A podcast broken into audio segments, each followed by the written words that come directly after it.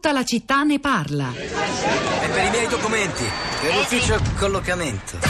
Lei ha il sussidio di disoccupazione. Come si sente a vivere alle spalle degli altri?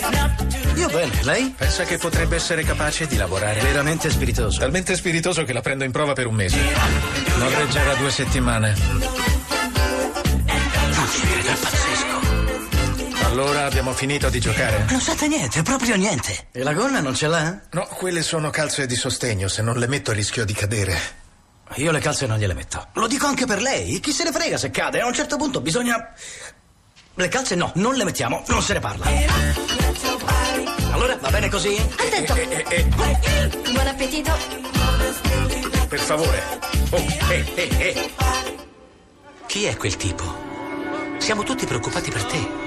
Non puoi far entrare chiunque in casa tua. Soprattutto nel tuo stato. Di un po'. Ti va di prendere il largo? Cos'è? Vuole sparire? Dove andiamo? A respirare un po'.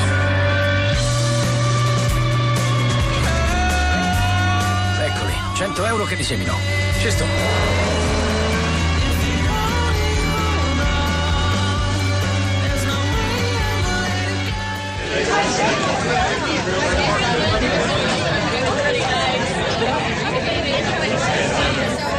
Quasi Amici, un film bellissimo del 2011, lo ricordate la storia di questi due eh, personaggi, il eh, eh, costretto a vivere su una sedia a rotelle Filippo Pozzo di Borgo, questo cognome italiano, il suo badante di origini algerine Abdel Sellou, eh, poi diventati molto amici, un film di culto perché l'abbiamo inserito in questa puntata di tutta la città ne parla in cui si ragionava di reddito minimo, reddito di cittadinanza, reddito di inclusione, beh perché Abdel è esattamente un beneficiario di un sussidio sociale per non perdere il quale ha dovuto accettare anche quel lavoro che all'inizio non gli piaceva affatto eh, di assistenza a Filippo poi invece da questa storia nascerà una grande, una grande bella amicizia Rosa Polacco che cosa è successo durante questa puntata sui social network? Ciao Pietro, buongiorno, buongiorno a tutti. Cosa è successo durante questa puntata è un discorso, cosa sta succedendo da molto, moltissimo tempo intorno al reddito di cittadinanza è un altro. Di questo non riusciamo a darvi conto, però insomma.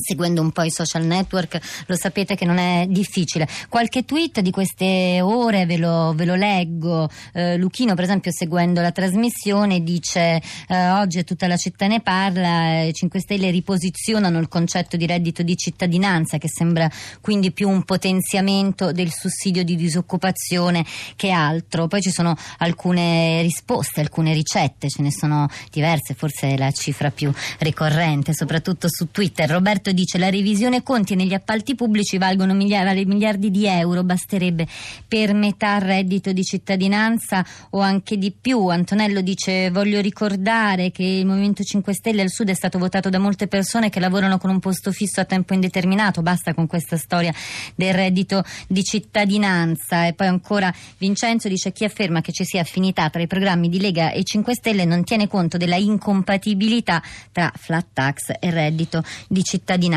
Su Facebook ci sono i commenti diretti agli interventi degli ospiti di oggi. Allora, Riccardo dice: è palese che parliamo di due paesi diversi. In Veneto lo Stato è visto come una zavorra, al sud come un salvagente. Da noi la gente si vergognerebbe a chiedere il reddito di cittadinanza. Ora non so da dove scriva Riccardo, ma insomma è interessante. Eh, Massimo dice: tutti i fini economisti ora su Facebook, tutti a chiedere con l'indice monitore sotto il naso altrui le coperture. Dice Domenico De Masi che se la politica conviene sul dato inoppugnabile che 6 milioni di poveri esistono, spessi, spetti alla stessa di redistribuire risorse, ricchezze e redditi, come con decisioni politiche e con soluzioni tecniche. Graziano dice il lavoro, riuscirà il reddito di cittadinanza a smuovere il lavoro? Non si sa, ma onestamente non si può negare che nel nostro paese il lavoro, cioè la sua mancanza, è ormai come fosse una malattia endemica. Allora andiamo ad ascoltare, c'è un ascoltatore che ci sente dalla Francia, se non sbaglio, è Arione, buongiorno, benvenuto. Eh, Buongiorno, Ah. sono Angelo. Evidentemente in streaming dal sito di Radio 3. Angelo, buongiorno. Buongiorno a voi.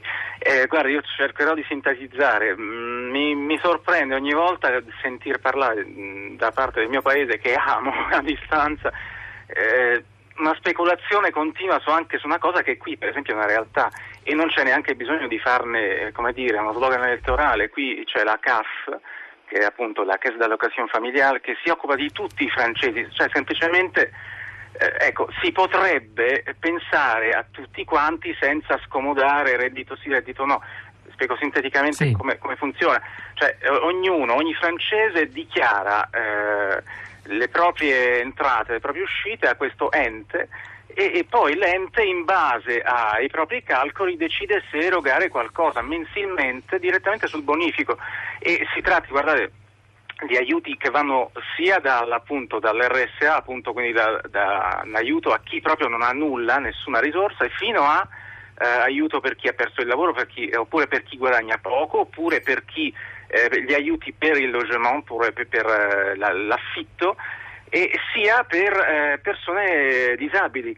Quindi ci sono anche aiuti per persone che vivono sole, che sono di, di handicapé, eh, o per bambini disabili. Ecco, eh, ed è qualcosa di proporzionale a quanto hai versato.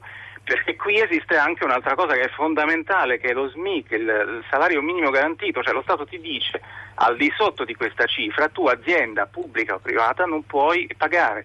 Quindi eh, ogni anno aumenta, quest'anno è 1468 eh, lordi, quindi 1100 e rotti netti. Eh, cioè, una volta che tu fissi un salario minimo per un certo numero di ore minimo, eh, che è quei 35, eh, loro, appunto questa CAF, ti calcola se tu hai diritto oppure no e a quanto hai diritto mensilmente.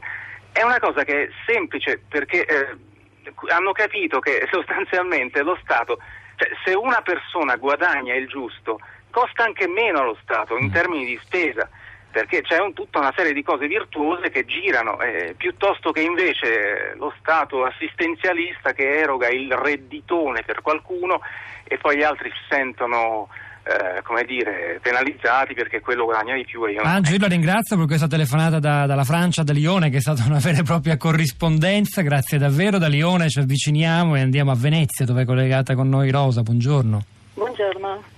A lei la parola. Eh, sì, eh, a me sembra che il problema di questo reddito di cittadinanza sia un po' il suo essere nebuloso e poco chiaro ed è stato un po' confermato dalle parole della senatrice oggi in trasmissione perché eh, viene presentato come un reddito che serve ad andare a aiutare le persone in povertà assoluta. Ma in realtà, come avete ben detto voi, per questo c'è già il reddito di inclusione.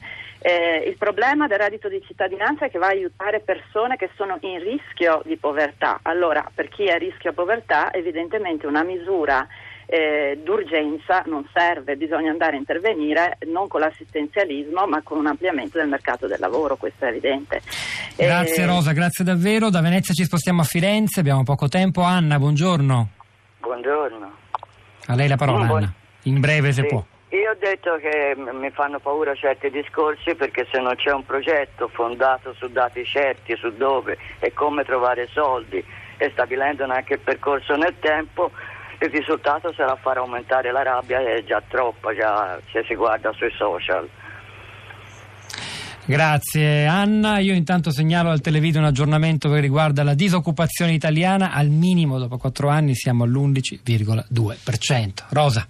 Allora, un paio di tweet ancora. Midio dice: Non si tratta di elargire un indiscriminato reddito di cittadinanza, il sostegno agli esclusi c'è sempre stato fin dal Medioevo, per non parlare dello Stato sociale nel tempo dell'impero romano. Gigio dice: Si parla tanto del famoso reddito di cittadinanza dove i 5 Stelle possono trovare i soldi per la copertura finanziaria, ma mi spiega qualcuno come si sono trovati 20 miliardi di euro in pochi giorni per salvare le banche? Qualcosa mi sfugge.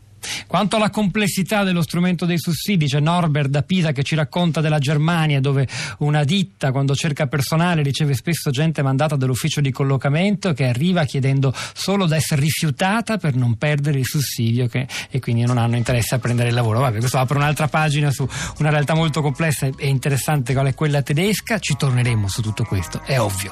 È il momento di Radio Tremondo con ehm, Roberto Zicchitella, alle 11.30 arriverà Radio Trescenza, hanno lavorato a questa puntata di tutta la città ne parla Giovanna Insardi alla parte tecnica, Piero Pugliese alla regia, Pietro del Soldà e Rosa Polacco a questi microfoni, al di là del vetro Cristina Faloci, Sara Sanzi e la nostra curatrice Cristiana Castellotti. A domani.